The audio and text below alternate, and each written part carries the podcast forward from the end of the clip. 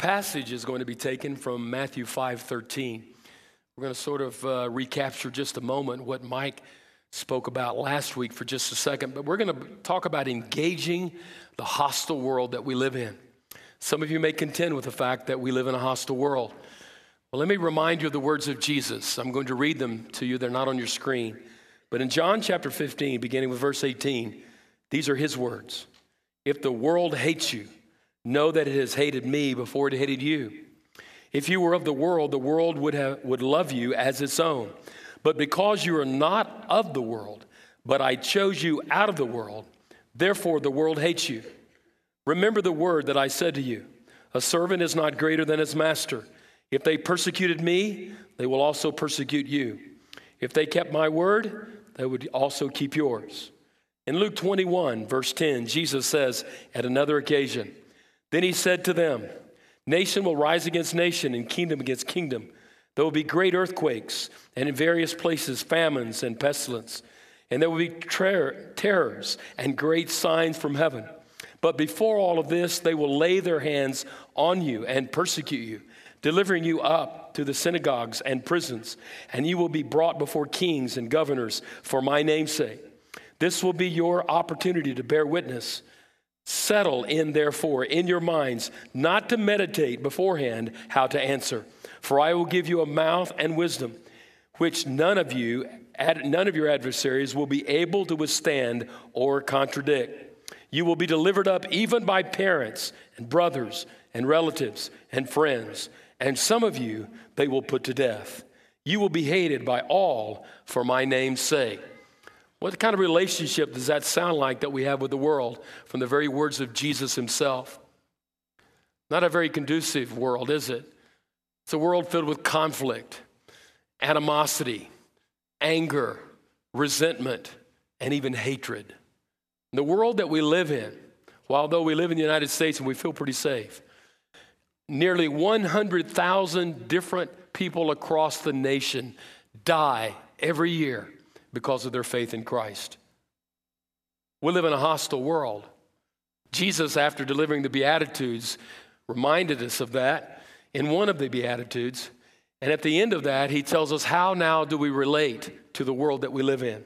Matthew chapter 5, verse 13, it says, Jesus says, Blessed are those who are persecuted for righteousness' sake. I want to stop and say, Really? Blessed are those who are persecuted for righteousness? You mean I'm going to be blessed by him when I'm persecuted? Persecution doesn't, doesn't feel like a blessing at the time, does it? For theirs is the kingdom of heaven. But blessed are you when others revile you and persecute you and utter all kinds of evil against you falsely on my account. Rejoice and be glad, for your reward is great in heaven. For so they persecuted the prophets who were before you. How do we relate then to this hostile world? He tells his disciples in verse 13 You are the salt of the earth, but if salt has lost its taste, how shall its saltiness be restored? It is no longer good for anything except to be thrown out and trampled under people's feet. Let's pray. Father, thank you for the joy that is ours to stand in honor of your word. Bless not only the reading of your word, but the study of your word. We ask in Jesus' name. Amen. Thank you. Please be seated.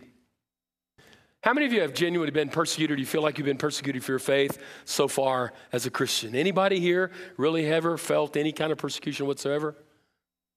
I mean, look around, not a single hand went up. And I mentioned that almost 100,000 people across the globe on an annual basis die because they believe in Jesus. That's hard for us to swallow. It's hard for us to grasp. It's hard for us to understand because we live in the United States of America where we have freedoms that many parts of the world do not enjoy. And it's hard for us to relate to passages when we hear about persecution. And when we hear about persecution, we somehow think, well, okay, maybe I've been persecuted somewhat or a little bit by the world because I've taken a stand for this truth or a stand for this principle, or I've not laughed at that joke, or I've not gone to that party, or I've not said yes to that invitation to temptation. And as a result, we have, in some ways, I think, might be able to relate a little bit to this whole concept called persecution. Persecution, while very rare in the United States, is, I think, sometimes a possibility not a rarity. Some of you may not I know of people who have not received bonuses or have not received advancements in their career because they have chosen not to live according to a certain lifestyle or standard in their company. And as a result of that, they have been shunned from others because of their faith. I know a guy one time who lost his job simply because he would not do anything unethical in his business practice for this company. And they fired him. And so while we may have some minute types of persecution here, I'm convinced that in the years to come, it's going to get worse for even those of us who are in the United States of America. Our freedoms are slowly eroding. Little by little, we are losing them. And in order to us, for us to relate somehow to the society around us, I'm finding the church is becoming more acclimated by our culture than the church influencing the culture in which we live. The church today has lost its saltiness. We have lost our influence and we have lost our impact. And we're seeing that even as a denomination of Southern Baptists, baptisms are down, attendance is down, things are beginning to look a little bit troublesome for us as a denomination. And the reality is, while in some areas churches may be flourishing, many, many churches are dying and going out of existence as we speak, hundreds a year. We are losing more churches than we are gaining. And we're eventually going to see in the United States of America, I'm convinced, an even more secular culture than we who have grown up in a very Christian culture are going to be accustomed to and are going to be familiar with. And so, as a result of that, I think persecution is going to rise. And as persecution will arise, and it will, how do you relate to that? How do you relate to a world who hates you? How do you become engaged with a world that is out to kill you? Literally, the world is not our friend. And yet we try to somehow compromise and negotiate with the world and try to live in harmony with them and try not to find ways to, to encourage or to, uh, to, be animo- to, to, to, to cause animosity or to create some sort of hostile relationship. And, and we kind of have a tendency, if we're not careful, to sort of remain silent and to just sort of coward and to just back off and just let it be. Well, that's not the way to relate to our culture. That's not the way Jesus wants his disciples to engage in our society. Jesus says to his disciples that we are to be salts of the earth, even to his disciples nearly 2,000 years ago. And that, I believe, is a relationship to the world that has never changed and will never change until Christ returns. So let's take a look at the text. So we're going to dissect this very short sentence, and we're going to look at it word per word. Now, just because it's one verse doesn't mean it's going to be a short message. So buckle up. Mike, you preached about 50 minutes last week, right? I appreciate that. I told him to at least go that because I'm going to go 30 today. It'll make me look much better than he did last week. By the way, Mike did a great job, didn't you think last week? Had, a little, had me a little bit worried, man, there for a minute. I thought, you know, they might prefer you over me which I do anyway. So let's look at the text this morning. Let's look at the call of Christ in Matthew 5:13. The call of Christ to his disciples. The call. Notice he says in the text, he says in the verse, verse 13, you are the salt of the earth. That's the call. The call is you are the salt of the earth. Now, this call is directed to his disciples. And we see that in the little three letter word you. The word you is a word in which Jesus is now narrowing the focus and he's addressing primarily that, that few, minuscule, small body of people up to this point. Remember, he's early on in his ministry who have decided that he is the Messiah and they're going to completely sell out to him. And so he, he is directing now this admonition to those who are completely sold out that he's the Messiah and they have given their all to follow him. They don't completely understand everything. There's still some confusion and some distortion and some uncertainty and even some insecurity. And yet, this very small band of believers is being addressed by Christ and he's saying, Now that I've sort of painted this broad picture of what I deserve and demand from my disciples if they are to be blessed, and, and now in that blessing, I, this is how you're going to relate to the world. You're going to be persecuted. How now do we relate to the world. How do those who are sold out to me relate to the world? My disciples are going to relate to the world in this way. He's narrowing the focus upon those of us who are Christ followers, you. So it's directed to his disciples. Secondly, it is defined, excuse me, in Christ. It is defined in Christ. Now, he defines this concept here in the word are. You are. Now, that's an interesting word. It's, it's here intentional. Um, the Word of God is not some uh, quickly written, uh, just some br- brush of the stroke of the pen without really strategically thinking about how each, each word fits in a sentence. I believe the divine will of God in appointing the men that He inspired to write this, the, these verses and all of the words that we have are words from the Lord. And God doesn't do anything accidental, He is very intentional, He is very deliberate. And every single word that you hold in your hand, every word, has importance and it has impact and it has meaning for us as a disciple. So He says, You are. And so I scratched my head and I said, what does it mean, are? What does that one word mean, are? And as I began to study this word, I learned that what he's describing to his disciples, you disciples are salt. And, and, I, and I got to thinking about it. And what he's saying and suggesting here is this that the doing is not as important as the becoming. Get this. This is huge because most of us, especially men, we're about doing. You take away what we do, you take away our identity, you take away our conversations, you take away our relationships because we're doers. We don't sit around and talk about feelings. Now, do we, guys? Do we, guys?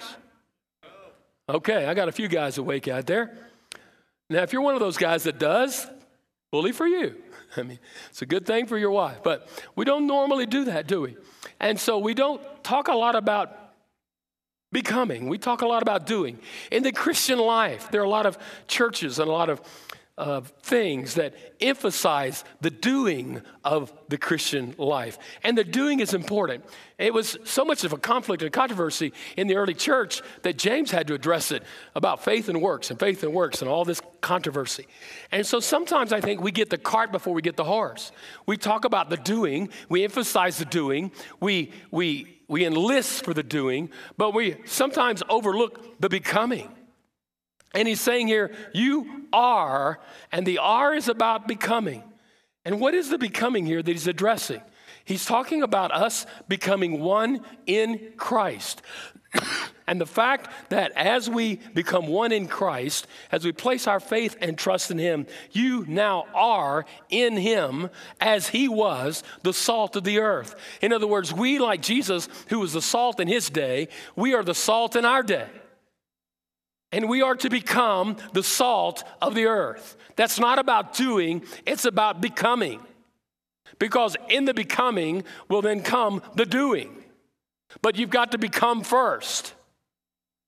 Get our focus off of the doing and the becoming, and what will follow will be the doing. Because the more I become like Him and the more I am in Him, the more I will do for Him the more potency I will have in my influence and my effect in my culture, in my community, in my workplace, in my family, in my relationships as I become in Christ more like Him. So there's a becoming here. So, what are we becoming? You are, notice he says, the salt. And so we've seen that the call is directed to his discipleship. It is defined in Christ, but it is definitive in its purpose.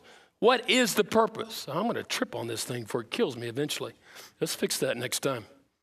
I got a couple of scissors or something. I think that's what would work. Anyway, I'm sorry. That just is in my way. Notice he says, You are the salt. Now, don't overlook the word the. It's a, it's a strategic word, and I'm not going to repeat myself. Every word has meaning. You are the. What does he mean by the? Let me tell you what he means. You are the one and only. You are the salt. You are the only hope that he has. There is no other method. There is no other person. There is no other group of people other than his disciples and his church. You are his hope. You are the salt. He hasn't chosen anyone else. Now imagine Jesus coming to earth, born of a virgin, spending three and a, 33 and a half years, three and a half years, pouring into these 12 guys, and then leaving them and saying, You're the salt. I have poured into you. You are the ones that I have called and I have selected. Now you are the hope of the world. There is no other method, no other means, no other person or people that I have chosen other than you. And I think it's hard for us here today to understand as we look in the mirror to think that I am the one that He has called and chosen to be His salt. But you individually are the one that He chose. He chose you intentionally, deliberately sought you out in your lostness and in your damnation and brought you unto himself. And now he has placed you in this beautiful relationship where you are now the salt of the earth. The salt. So let's look then at the decisive of this objective. What's the goal of us becoming salt? What does it mean to be salt? He said, Okay, you're the salt, I'm the salt, we're the salt. In the salt shaker, there are, I don't know if you've noticed today, and how many of you put salt on your eggs? Or I, I was at, at a wedding this uh, weekend, and we had a rehearsal on uh, uh, Friday night, and we were at Paul's house. Larry, I see you sitting by yourself. Tell Paul I told him I was going to mention him. And I'm eating food in Paul's house. He's him and Linda, and I'm sitting at the counter, and uh, and uh, it's it's food from Chipotle. And so it's that's great food, man. As far as I'm concerned, I'm glad I went. And uh, after you know, it's the after rehearsal dinner, and so I had my Chipotle ready. And Paul looks at me and he says, "Would you like some salt with that?" I said, "What?" He said, "Would you like some salt with that?" And Linda said, "He puts salt on everything." How many of you do that? How many of you taste your food and then put salt on it? How many of you put salt on it before you taste your food? Wow. Why do we put salt on our food? I mean, did you know even chocolate chip cookies require salt? I mean, somebody said it does. Going to go check it out. We require a lot of salt. And while probably most Americans eat more salt than we need, your body is designed to need salt. And the world that we live in, needs salt, and it needs us. Or Jesus says, We are the salt. You are the salt.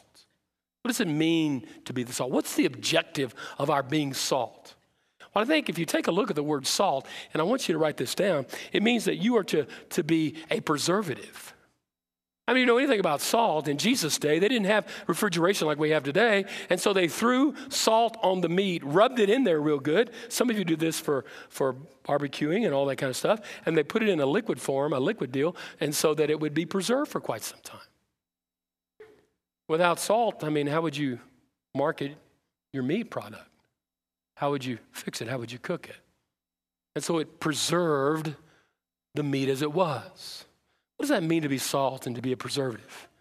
Well, I think he's calling us here in this text very simply this way He's calling us to preserve the life that God intended before sin. You see, in the fall of man in Genesis 1 and 2, there's something unique that happened around chapter 3, where Adam and Eve, standing there at the edge of the garden, saw that forbidden fruit. Eve plucked it, gave it to him, they ate it, and sin entered the world. And from that moment on, life that was intended by the Father when He created what we know today to be our world is now a fallen world. It's a decaying world. It's a, a corrupt world. And so, over time, God has had several opportunities to purify the earth, has He not? He did it through Noah, He did it through Sodom and Gomorrah, but finally, in the New Testament, he did it through Jesus. And Jesus was sent, was born of a virgin, and died on a cross for sins that he didn't commit, so that through faith in him, we might be purified. We might be cleansed of sin. so that we then can now live out the life that I believe, the abundant life that Christ intended for his disciples to live. And so, in the world that we live in, we are to be examples of the abundant life that we have in Christ. And the world is supposed to look at us and go, wow, that's how life should be. Let me ask you something. Do they do that? Do they do that? Are we living our lives in such a way that, that they, they look at us and they see that we are so salty? That, that we are living out the reality of the abundant life in Christ. There's another aspect about salt. Not only is it a preservative, but I think it's also a deterrent to the corruption in the world. Now, most of us like this more than the other because this one's a little easier. We get to be a little more self righteous. Because this is where we get to throw stones and point out sins and, and rally and, and hit the abortionist and the lesbians and the gays and all of that, while we don't think we have a responsibility to live an abundant life. So I mentioned the abundant life first, okay? But now let's talk about this aspect of, of deterrent to sin. You know, we are in this world to be a deterrent to sin. What does it mean by that? You know, it's hard for us to force a, an irreligious, unbelieving, degenerate world to live our moral values.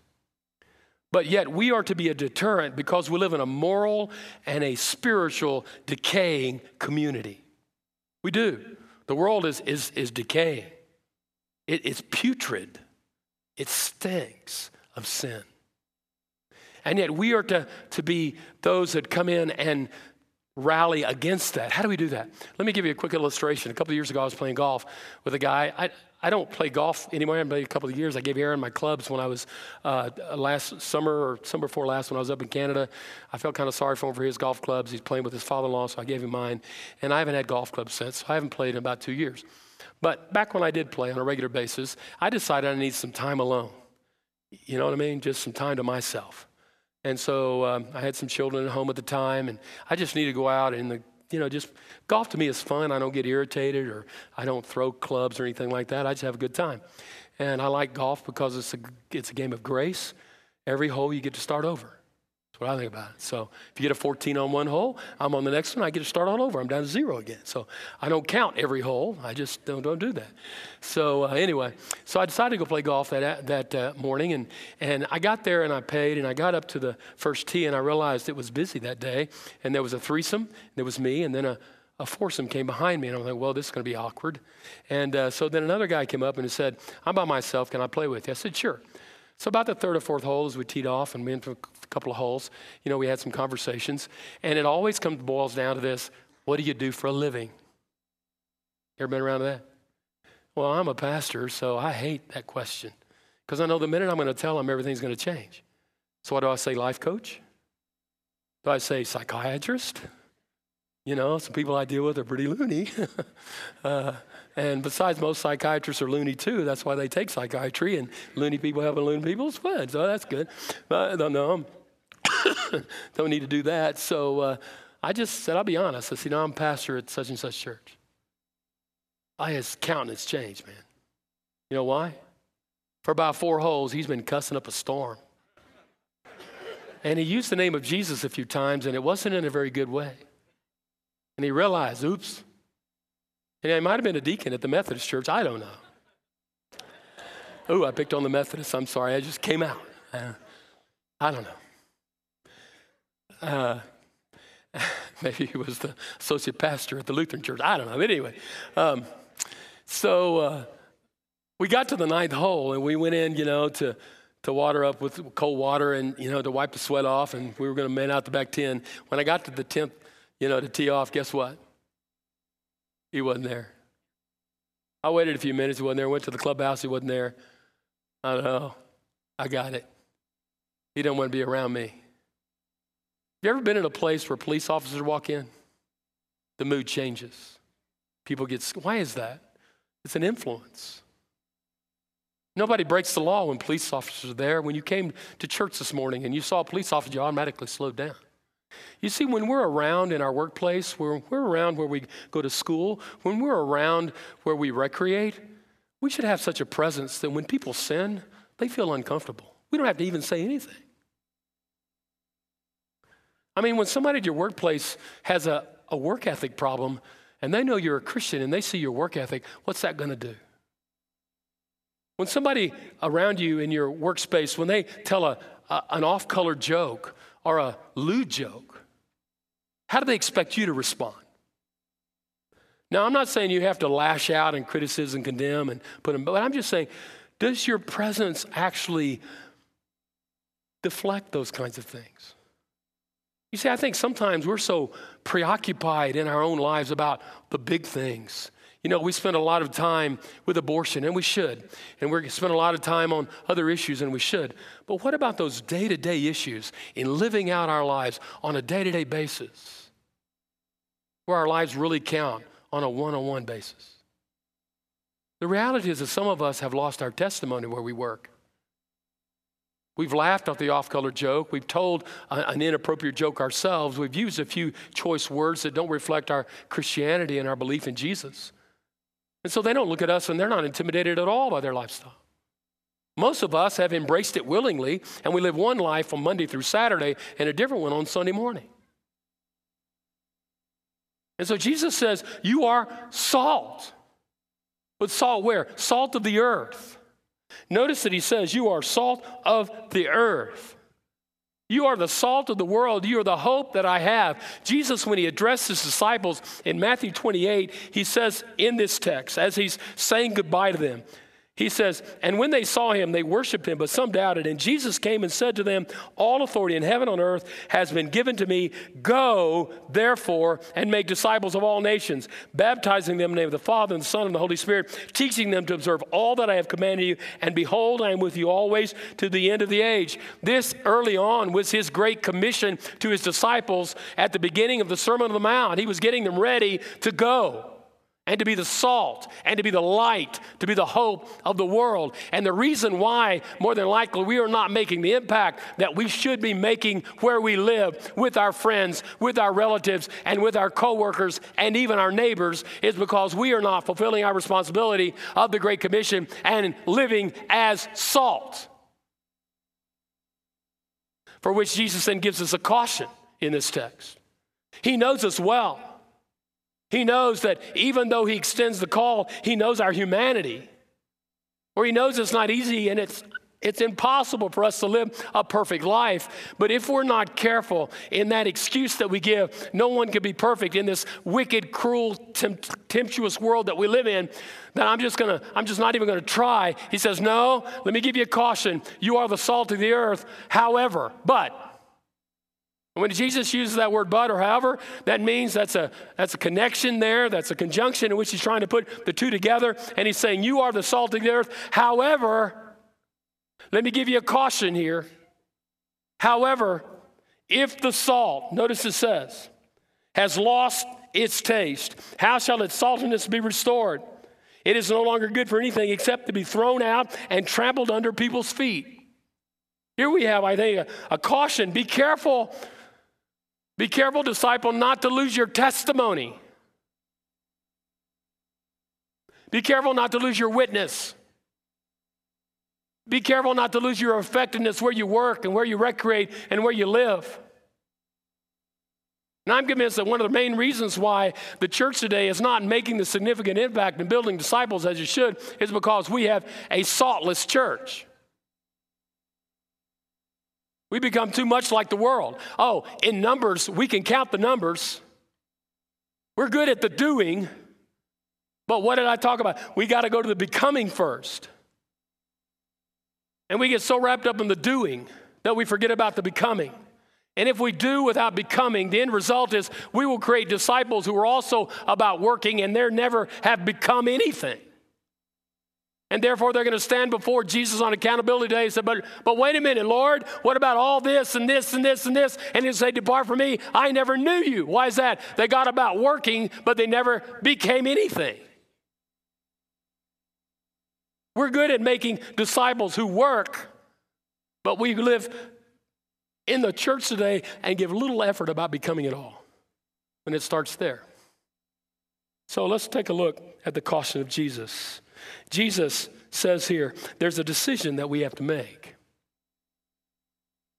He says here, if, largest two letter word you'll ever see in the New Testament.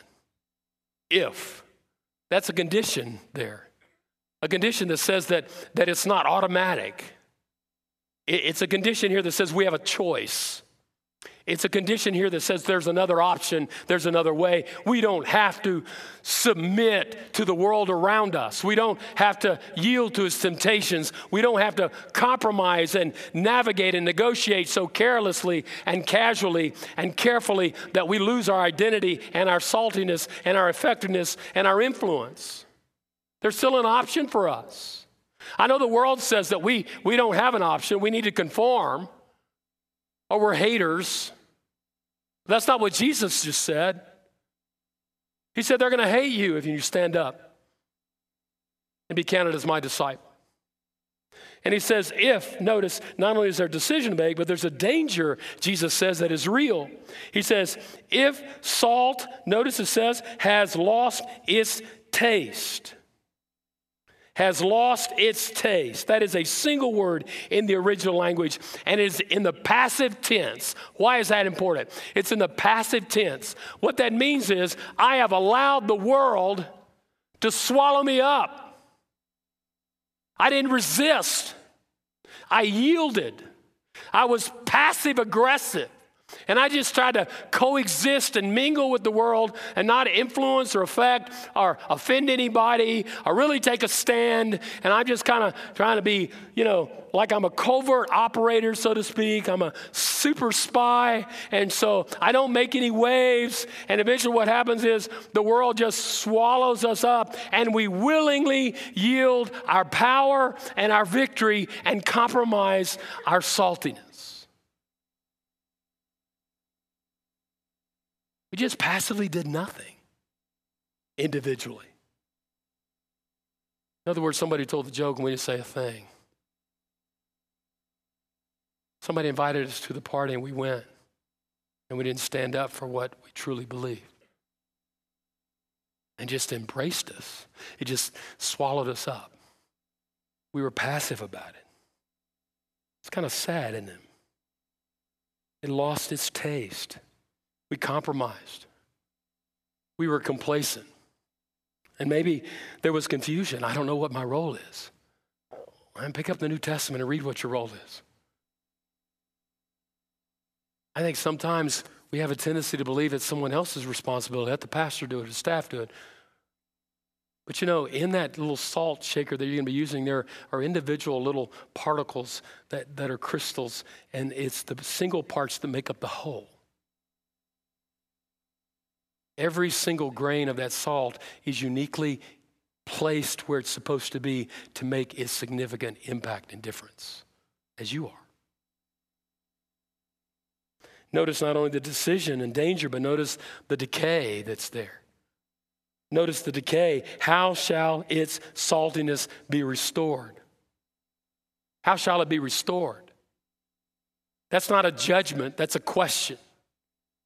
Jesus is not saying you're going to lose your salvation, but he's saying, how can you restore yourself back to the original intent and the design of your Creator and of your Savior when you were saved?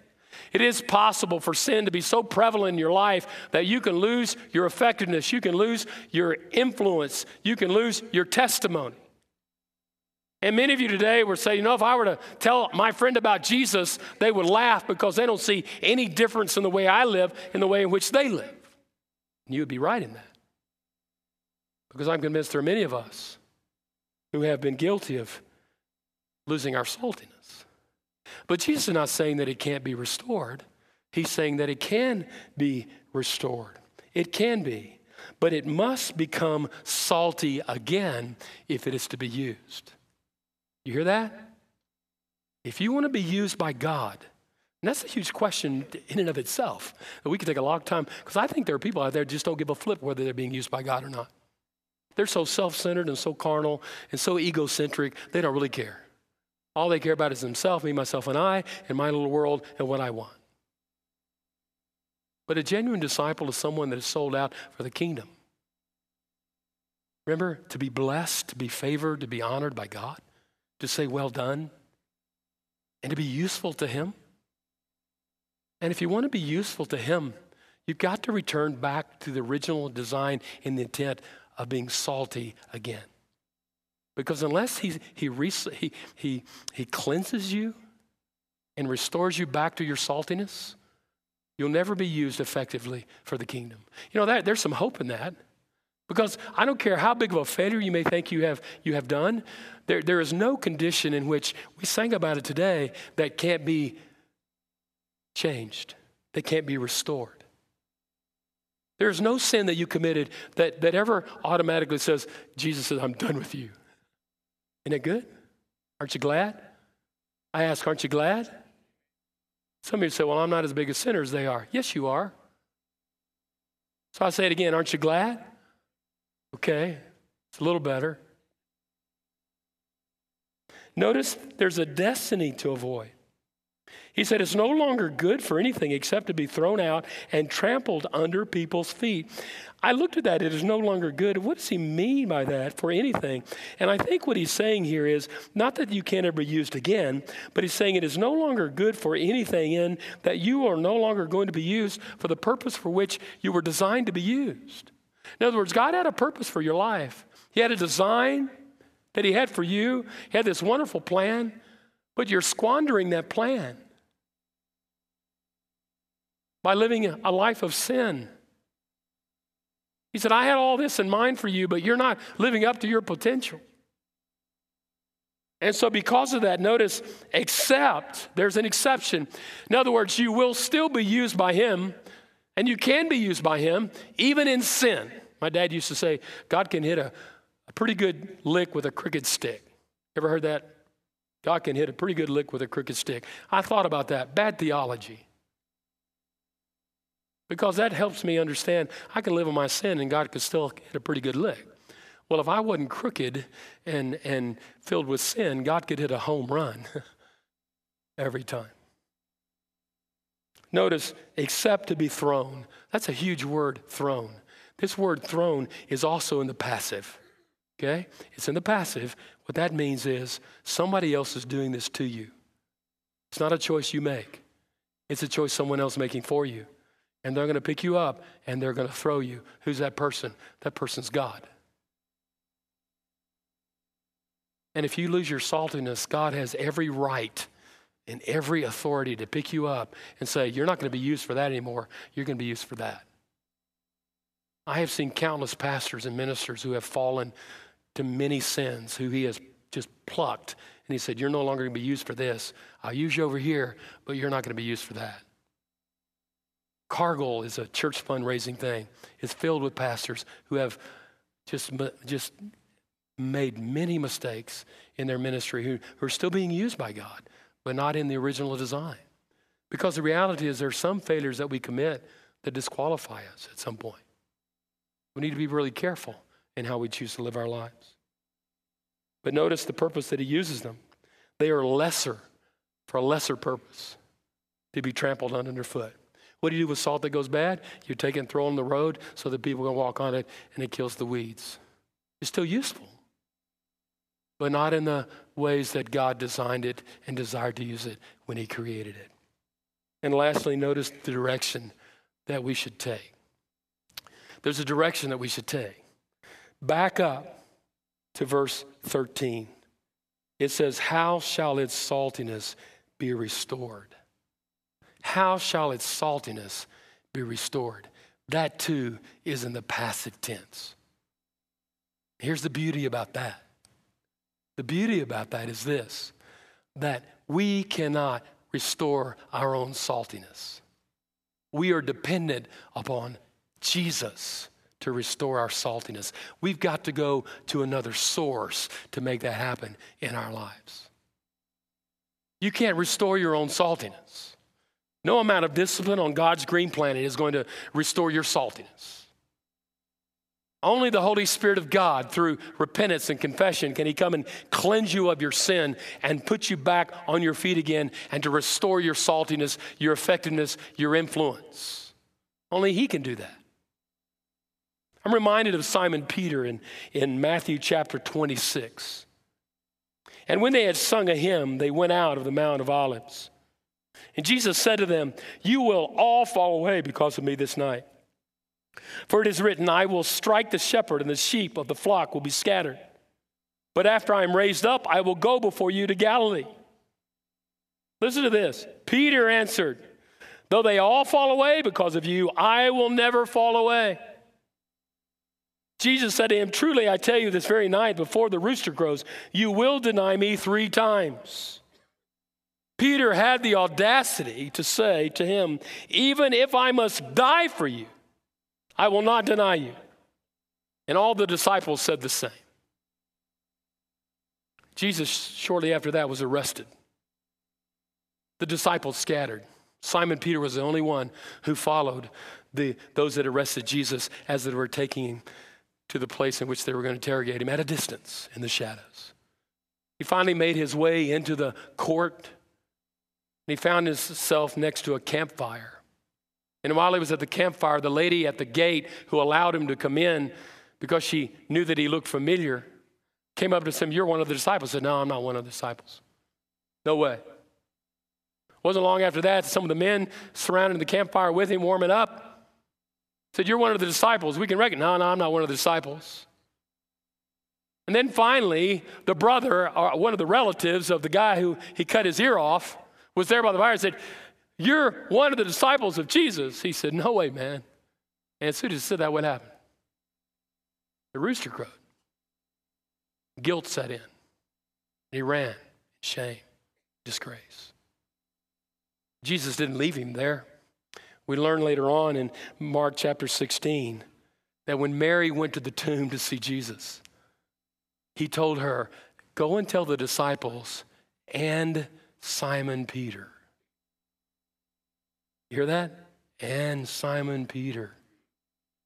That's huge. I don't have time for that. I wish I did. And then again in Luke chapter 24, we learn that Jesus appears to Simon Peter one on one. The only disciple that got a one on one with Christ. It's later on that we see Simon Peter in the book of Acts boldly declaring that beautiful message before those that had been brought after Pentecost had fell.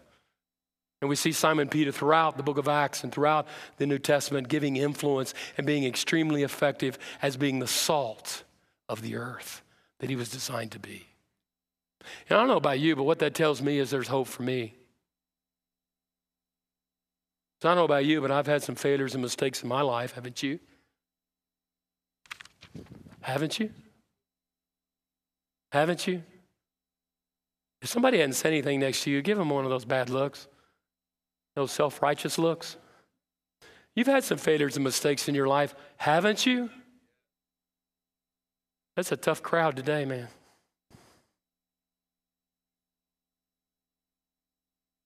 How do we get back? I'm going to go through these really quickly. What's the commitment? Give me the next slide.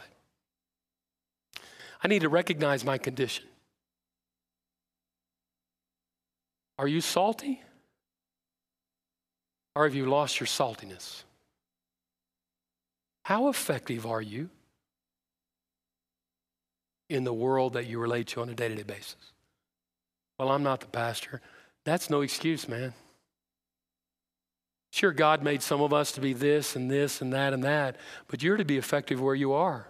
You're to have influence where He has placed you. One of the biggest discussions I had on the staff one time, we talked about the call of God, and there were some in, on the staff, they were pastors who disagreed with me.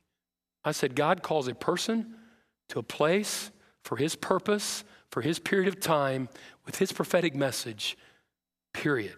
Everyone. They didn't like that. And I know if ministers struggle with the call of intentionality, so do all of us. God is that intentional. And you need to recognize the condition in which you are in today and realize the consequence of losing your effectiveness because God wants to do some great things through you. And those consequences are it not only robs you of opportunity, but it robs others of that opportunity. That God would want to use you, speak through you, and influence through you for His glory and for His honor. And I wonder how many people are kept out of the kingdom because of the lifestyles of those of us who are saltless rather than salty. Thirdly, we need to repent of every form of corruption, no matter how small and insignificant we may think it is. Number four, we need to receive cleansing. Number five, we need to then reclaim the commission that he gave us, and that commission is to be salt. And then we re engage with our community to be the salt of the earth. He has called us to go into our community to influence, to be engaged. Sure, they're hostile. Sure, they don't like us. Sure, they hate us. We, we represent something they, they deplore, they detest. They're not going to be on our side. They're not on our team. They're opponents, actually, enemies. We need to stop treating them like they're our friends because they're not. I send out a prayer to pastors and I pray for a number of pastors every Sunday morning. I usually get up at 5 and pray for about 45 minutes for pastors, and, and I usually send these guys sort of a general prayer, but I do pray this for each of the pastors. And here's a prayer I sent out today. I'm going to read it to you, and we're going to close. Lord, you called us first to be disciples and then as servants and leaders. When you said, You are the salt of the earth. You defined our identity, our purpose, our objective, and our target as salt. You said we are to be the deterrent to the moral and spiritual purifi- putrefaction of the world and to influence it for good through our lives and our testimony. Cause us to be effective, influencing the people in the world around us today. Rise up within us and raise us up from the decay depravity, and deception of the world and cause our influence to make a difference today. You cautioned us against losing our saltiness, our effectiveness, and our testimony. With all honesty, we confess our depravity, our self centeredness, and our carnality. We humble ourselves before you this morning and recognize our condition, and we realize what's at stake. There are things we have done that have diluted our effectiveness and have rendered our testimony less effective for your use. We repent of every form of corruption and deviation, and we receive your cleansing by faith in your atoning work, atoning work on the cross. Cleanse us from the filth and pollution of sin's effect and wash us white as snow. We stand today in your righteousness. We choose purity, and we will testify of your grace and your truth. Make us salty vessels of honor today for your glory and for your honor. Amen. Could you pray that prayer today?